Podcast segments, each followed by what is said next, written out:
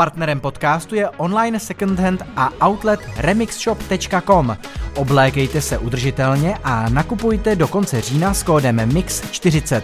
Sleva 40% platí pro první nákup. Posloucháte podcast týdeníku Respekt. Dnes o švýcarském tvůrci biomechanoidního umění a filmového vetřelce. Tak. A aktuální výstavě v Alšově jeho české galerii v Hluboké nad Vltavou. Jsem HR Giger.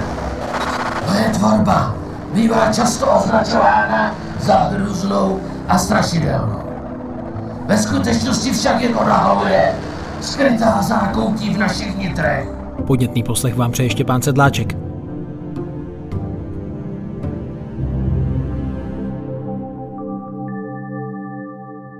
Vetřelec na hluboké informuje titulek článku v aktuálním Respektu 36 a v textu se dále dočtete. Temné přízraky vampírských žen s dlouhými hlavami a nechty obklopené hromadami kostí, blan, žil, pohlavních orgánů a dalších nekonvenčních prvků, z toho všeho se sformoval Gigrův fantaskní svět. Od začátku v něm bylo hodně sexuality, kterou transformoval do erotomechanických výjevů na hraně pornografie. Píše mimo jiné Jan H. Vytvar, kterého teď vítám ve studiu. Podkresk byl z filmu Vetřelec Ridleyho Scotta z roku 1979. Ahoj Honzo. Ahoj. Honzo, kdybychom si tady ve studiu eh, to mohli trochu ozdobit a doplnit ty šedé stěny, tu změť kabelů, ty eh, v uvozovkách útočné mikrofony o nějaké dílo nebo motiv z výtvarné tvorby eh, Gigra podle tvého gusta, co by to bylo? Hele, asi takový jako vytřeštěný v obličeje, takového bošovského stylu, který jsou kombinovaný s různýma průmyslovými prvkama, jako jsou potrubí a dráty a, a tohle to všechno tak nějak jako se kombinuje do takového přízračního světa, který vlastně úplně nevíš, odkaď pochází a není e, se čemu divit, že proto má třeba ten vetřelec, což je vlastně jeho nejslavnější dílo, takovej ohlas už vlastně kolik? 79, eh, takže 44 let. Hmm. Řekl bys, že ten Gigru furkopis je opravdu specifický nebo ojedinělý ve výtvarném umění, nebo že... No, tak dneska už ne, protože ono jako potom spousta lidí napodobovala, ale vlastně od toho přelomu 50. 60. let, kdy s tím začal, tak specifický byl. On vlastně jako svým způsobem navazoval na surrealismus a jako lidi ho řadějí do, do surrealismu a let kdo říká, že je vlastně takovým jako posledním surrealistou, byť samozřejmě u nás najdeme spousta současných surrealistů, který by říkali, že, že vlastně se surrealismem nemá nic společného a, a, a, že, a že surrealismus naopak žije dneska dál. No. Je to takový jako zapeklitý s tímhletím, s tímhletím směrem, který se tak jako jediný z těch všech různých izmů těch 20. Eh, 30. let jako furt drží, ale jako zjednodušeně se dá říct, že do toho surrealismu nějakým způsobem Giger patří. On vlastně má takovou specifickou eh, techniku, není teda jenom eh, malíř, ale dělal i sochy a tak, ale přece jenom v tom, v tom výtvarném projevu malířském on tedy pracoval se sprejem, že jo? No, tak on začínal jako s klasickou malbou, která na tý, v té Alšově galerii je taky k vidění, ale jako tam je jako dost vidět, no, že jakmile přešel k té airbrushy, eh, k těm sprayům, tak jako, že, že tam najednou on se prostě našel, on měl rád prostě takovou čistou plochu obrazu, jako aby to bylo co nejvíc placatý na povrchu, ale jako aby to šlo do hloubky tím, tím, tím co tam zachycoval. E, jako sochař byl taky skvělý i, i designer, protože on vystudoval uměleckou průmyslovou školu, takže vlastně jako on dělal taký Gesamtkunstwerky v podobě e, různých barů, z nich jeden se stále ve Švýcarsku dochoval do dnešní doby, že si můžete zajít prostě do baru a máte pocit, že jste e, ve vetřelcovské raketě a u těch soch, jako, tak tam samozřejmě otázkou, jako nakolik on do toho zasahoval jakožto řemeslník a, a, nebo spíš autor. Asi platí spíš, že jenom jako autor měl na to prostě tým lidí, kteří mu ty sochy dělali ale eh, třeba na té hluboký je vidět, jak eh, on byl výjimečný kreslíř. Jo. Tam je spousta různých přípravných krezeb a tam, tam je vidět, že, že opravdu jako v tomhle tom on dost vynikal. Hmm, on eh, je autor řady opravdu sugestivních obrazů. Já eh, jsem před tím před natáčením listoval tou knížkou HR Giger ARH Plus od Tašenu a tam právě citát přímo Gigera, který říkal, časem se práce technikou airbrush tak zaběhne, že člověk provádí proces automaticky jako řízení auta. Stane se sám automatem, který funguje i tehdy, když se nachází v mezní oblasti jasného myšlení, tedy například ve stavu opojení. Holandská celní zpráva jednou odhadla mé obrazy jako fotografie. Kde jsem podle ní ty náměty fotografoval? Snad v pekle? Teprve když kvůli mě přivolali experta, který potvrdil techniku stříkací pistole, pustili mé obrazy přes hranice. Mm-hmm. Jo, to je dost dobrý, no tak on, on to zase zároveň, to je právě jako u té airbrushi, to je takový problém věčný, že samozřejmě, když se tím člověk jako naučí jako s tím pracovat, tak ono to jde potom jako tak strašně snadno, že když jste jako dobrý teda, že, že, že se pak člověk začne opakovat, jo, což jako uh, u toho Gigra uh, se potom stalo, jo, že on, on už potom jako měl takovou jako by dost v těch cyklech machu, ale líbí se mi, že na té výstavě, že třeba jako její, její kurátor Adam Noel, jako tak tento sám přiznává, jo, že vlastně pracoval s materiálem, kdy, kdy se snažil právě jako to vždycky v pravý čas jako trošku jako uzavřít ten cyklus a, a, a pak jít zase k nějakému jinému protože eh, jako ten Giger, co si budeme povídat, tak dost často potom končil až u kýče, kdy, kdy prostě jenom jako rozvolňoval jako ty svý, ty svý prvotně jako silný témata k nějaký jako líbivosti, která, která prostě samozřejmě jako uhranula strašně moc jeho fanoušků, ale tomu dílu, že ve výsledku potom jako škodilo. Dá se říct, co byly hlavní zdroje inspirace Gigera a mohl bys možná trošku nastínit, eh, kdo to je, protože on tedy, že jo, se narodil ve Švýcarsku, v Chůru v roce 1940, zemřel to je bezmála 10 let v Curychu a jako ta sláva byla už za života velká.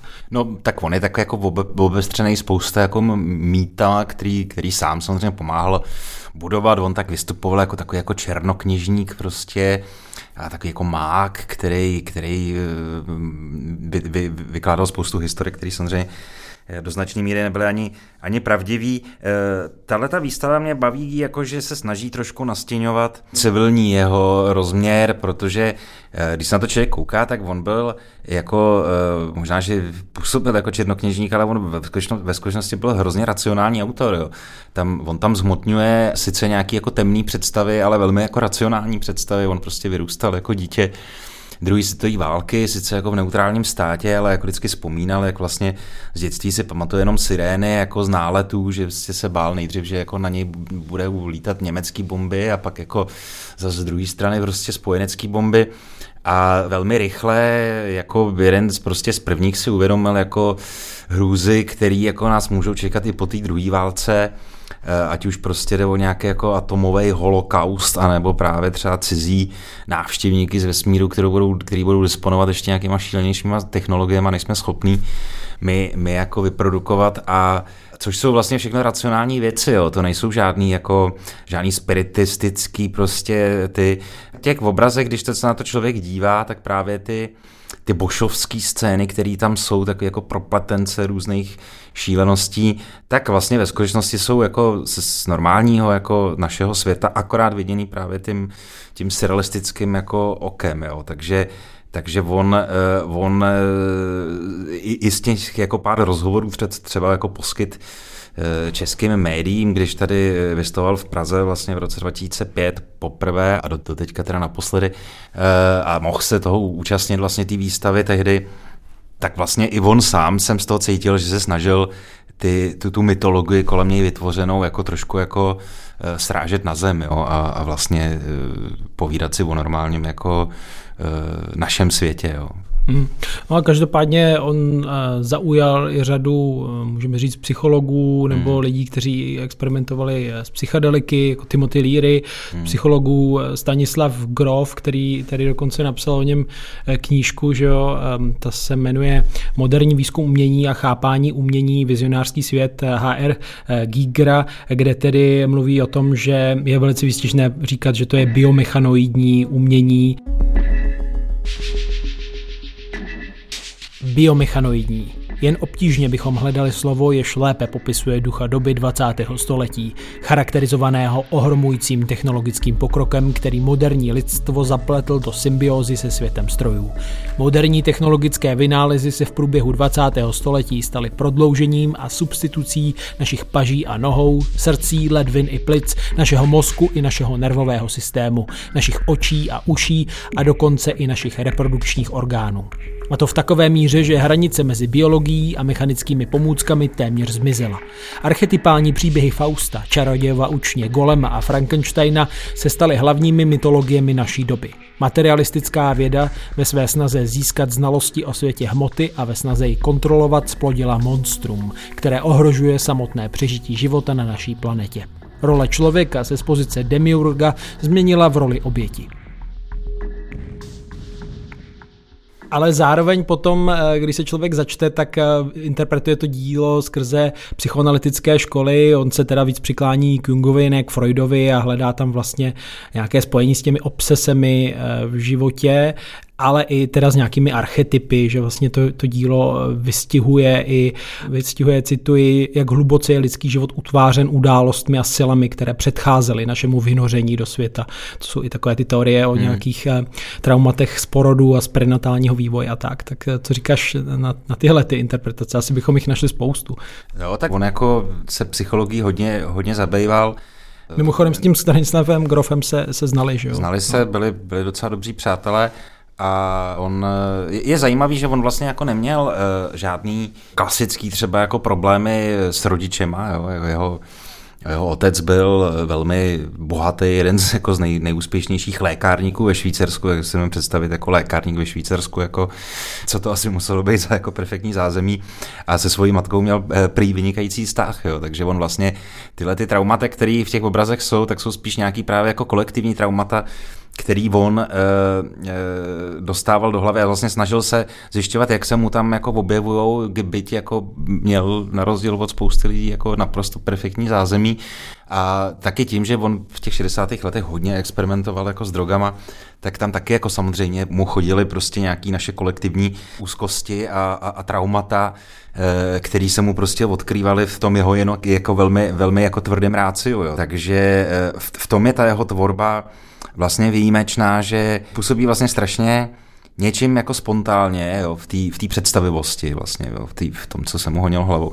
A zároveň jako velmi velmi jako sevřeně v tom, v tom, jak on to jako dokázal kontrolovat, jo? Že, že ten, ten jeho biomechanoidní právě jako surrealismus, kdy on, takový to surrealistický, že legendární jako setkání šicího stroje s dešníkem na, eh, na pitevním stole, tak on z tohohle setkání prostě stvořil jako živoucí bytost, jo? Že, že vlastně tyhle ty předměty vožily a, a nějakým způsobem začaly ovládat buď naši nebo, nebo, nebo cizí planety a v tom právě je takový to, to, to spojení té iracionality s racionalitou. A jak velký vzorek eh, z tého tvorby vlastně můžou eh, návštěvníci v, na hluboké na té výstavě vidět? Hele, je to dost velký vzorek. No. Já sám jsem byl vlastně překvapený.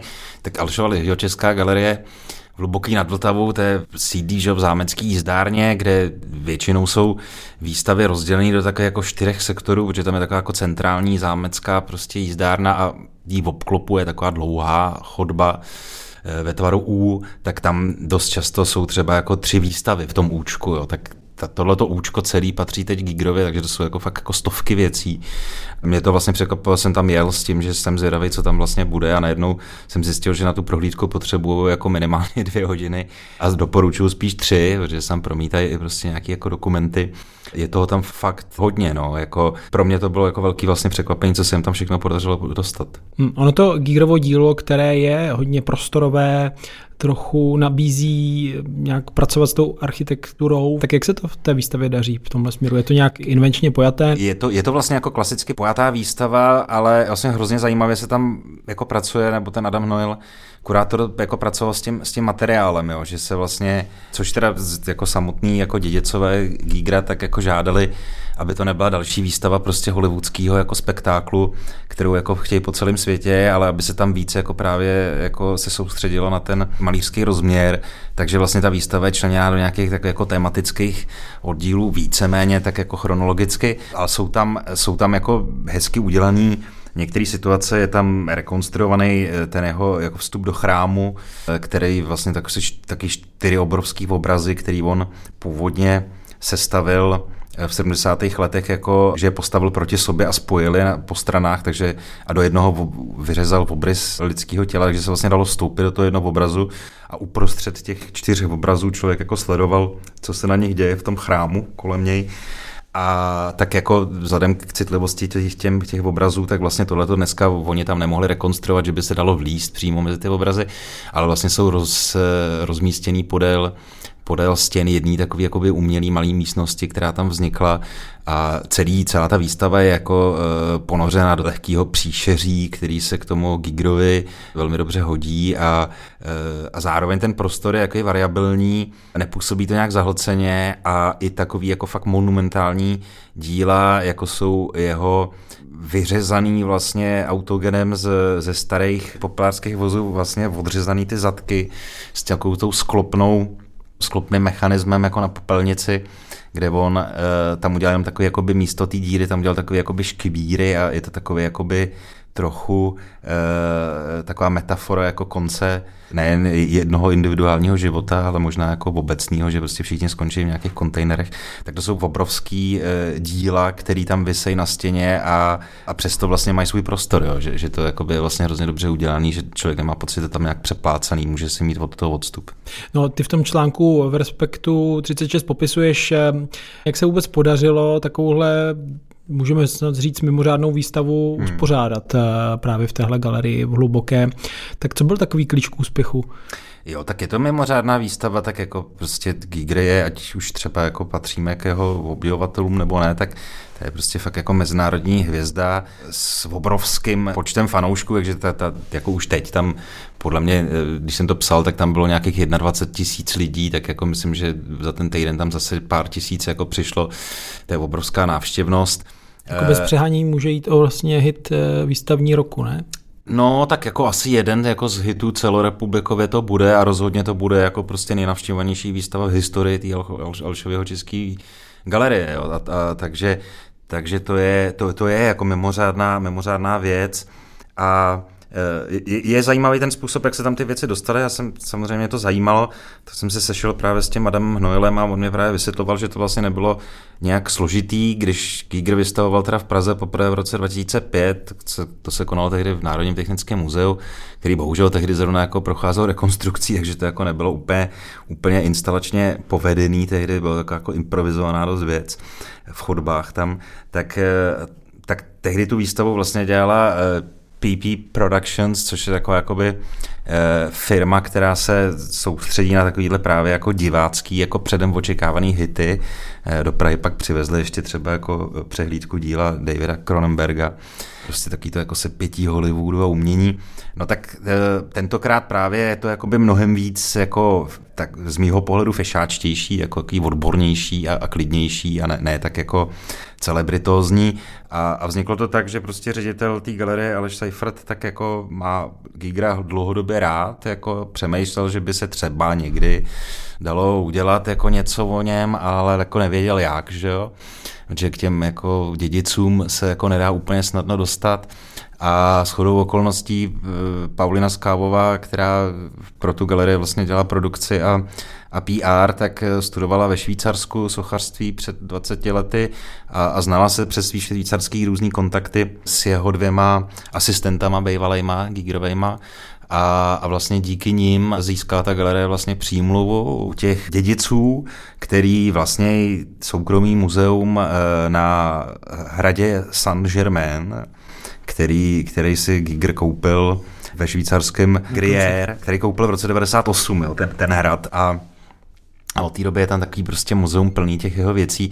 A, a z tohohle toho hradu a potom z nějakých různých soukromých sbírek z, dohromady ze sedmi zdrojů z nich myslím, že dva jsou český, že jsou tedy jako dva sběratele, který mají měli dvě kresby jako oni. Tak vlastně z těch sedmi zdrojů se podařilo teda jako dostat na tu, na tu hlubokou celou tu výstavu. Jo. Oni vlastně ještě nespočítali náklady, kolik ta výstava stála, ale jako podle mých hrubých odhadů, odhadů to vychází třeba někde kolem 7 milionů, což se může zdát, že je hrozně moc.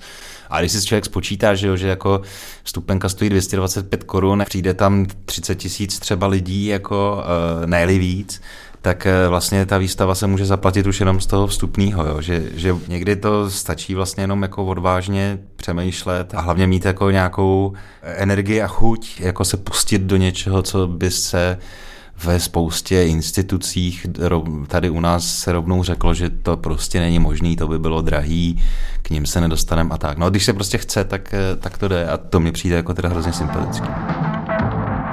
Já jsem měl možnost navštívit jeho ateliér, který je vlastně jako prakticky nedotknutý od jeho smrti. Je to zvláštní místo, kde prostě můžete vidět eh, Oscara za vetřelce a vidíte tam spoustu dalších figur, které znáte z různých filmů a pořád tam ty jeho díla jsou a ten jako duch toho místa je strašně zvláštní. Je to jako Alenka v říši divu. Vcházíte do zahrady a tam se mění úplně celý svět ta jeho účast jako a dotek s Hollywoodem jeho kariéru neuvěřitelným způsobem jako postihlo a my chceme představit toho Gigra, který byl před uh, tím, než se dotkl tady tohoto mainstreamového uh, Mordoru. To byl tedy ředitel galerie Aleš Seifert. Ono to Gigrovo dílo je známé díky ilustracím v souvislosti s dalšími eh, díly, ať už tedy v literatuře nebo třeba i v hudbě. Některé desky metalových rokových eh, kapel, jako je třeba eh, Emerson, Lake and Palmer nebo hm, heavy metalová kapela Danzig vlastně využívala ty nebo použila na svých deskách díla Gigra. Show me how the gods kill.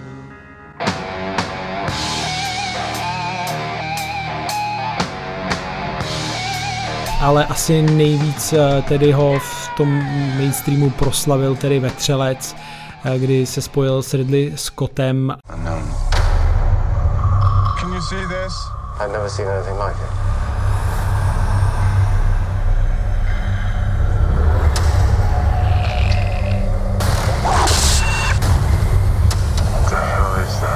Vytvořil tedy kultovního mimozemšťana, mimozemskou eh, příšeru, tak Víme, z jakých okolností se vlastně Ridley Scott eh, s tou tvorbou Gigra poprvé setkal a jak ta spolupráce v praxi vypadala? Tam je to takový jako komplikovaný, hmm. protože tam existuje jako, to je právě jedna z těch věcí, kde existuje jako spousta, no, že to je spousta jakoby verzí. Hmm. Eh, každopádně taková ta nejpravděpodobnější, kterou, kterou on sám jako sděloval je, že vlastně on se nesetkal jako nejdřív jako s Ridley Scottem, ale on se seznámil se scénaristou toho filmu Danem O'Bannon, který tehdy pracoval vlastně na, na, na filmové eh, podobě Duny, kterou dělal ale, ale, Alejandro Jodorowsky, Cholerovsky a a vlastně oni tomu onou O'Bannanovi se líbily, líbila jeho výstava v Paříži, kterou viděl. Jo. A říkal si, že to by bylo super, že by se dala udělat ta Duna jako v tomhle biomechanickém eh, stylu, jo protože ta Duna, že jo, tam taky prostě hmm. jsou tyhle ty eh, různý prostě eh, potvoráci a, a, a, člověk se stává rozšířenou verzí sama sebe o věci, které eh, působí dost nebezpečně. A tam ta výstava se jmenovala Necronomicon, což byly právě ty Necronomiconi, z nich se pak vy, vy, vytvořil ten vetřelec. No a z toho se nějak přes toho Benona, on se dostal teda k tomu, k tomu vetřelci. Z té Duny sešlo úplně, že tu Dunu, že ho nakonec natočil uh, David Lynch a uh, ačkoliv on teda měl dělat taky toho výtvar, výtvarný návrhy pro tu Dunu, tak Lynch uh, ho nepřizval nakonec k té spolupráci, což vysvětloval Giger jednou právě z těch historiek, který se jako dá i nedá věřit, a to je, že, že ho nechtěl přizvat kvůli tomu, že byl zahořklej, protože když měl Giger výstavu v New Yorku, tak mu neposlal pozvánku na ní o Lynchovi. Což jako tak může být, nemusí. No a, a každopádně prostě místo Duny vzniknul nakonec prostě Skotu vetřelec 1979. Eh, ten vetřelec měl ještě navíc jako vypadat mnohem víc gigrovsky, než jako ve výsledku vypadá. Eh, protože on měl vlastně dělat jako celkový výtvarný design. Jako, a všechno, co bylo prostě mimozemský, tak měl dělat jako gigr. A a samozřejmě na co jako narazili na nedostatek že jo, financí, takže eh, on udělal vlastně jenom jako ten eh, vnitřek té kosmické lodi, že jo, který taky si představoval, že bude jako víc eh, biomechanický, víc eh, biologický. A, a nakonec z toho vznikly vlastně jenom ty vejce, jo, které tam jsou pořádně jako vidět, kde, kde to jako je ta tvrdá gigrovština. A ten zbytek jo, v tom filmu, když se na to podíváte, tak je vidět, že je hrozně rozostřený. Jo. Takový jako v takové temnotě, i v té jako restaurované verzi. To je takový dost a to je právě kvůli tomu, že oni vlastně neměli prachy na to, aby on to dotáhl jako do toho celkového ideálního tvaru. Jo. Takže něco je tam vidět a něco člověk jenom tak jako tuší. Což mimochodem teda v tom vetřelci jako kde prostě e, neuslyšíte vlastní výkřik, že to je slogan toho filmu, že ve vesmíru není, není, není slyšet, jak křičíte. Wait a minute, this movement seems to have life. Organic life.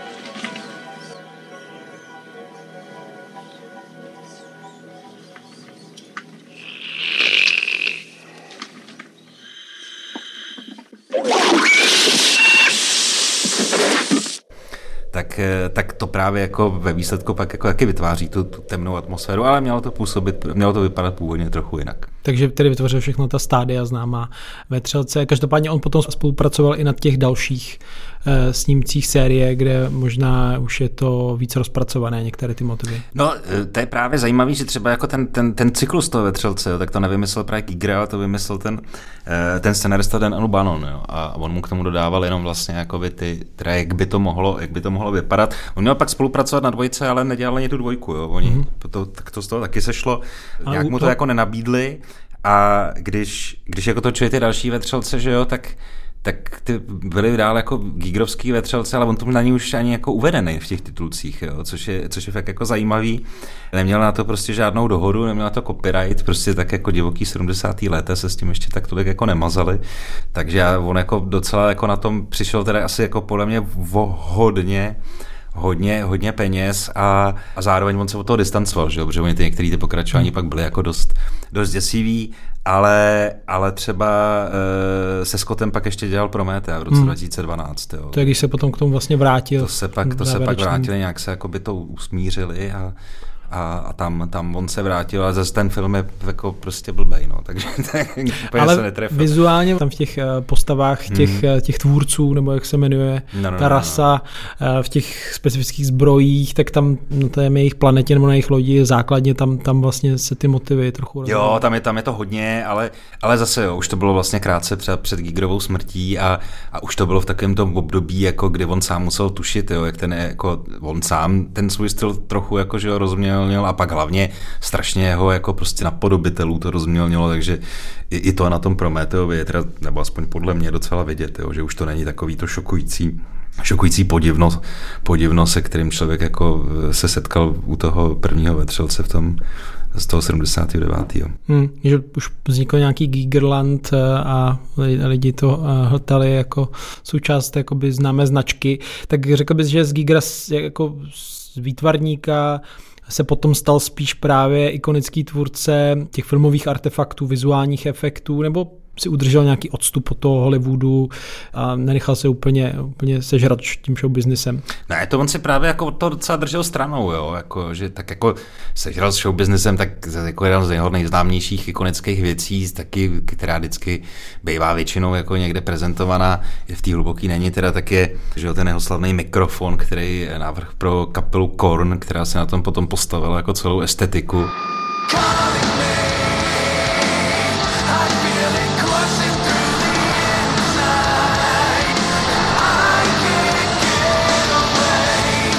to taky, že se, on se pokládá, nebo je považovaný let kdy jako za, za pravce všech dnešních jako gotiků a tak, protože prostě jedna z těch jeho, jedna část jeho estetiky je právě metalový skřížení mimozenských témat jako s tím středověkem, nebo jak to prostě zjednodušeně popsat.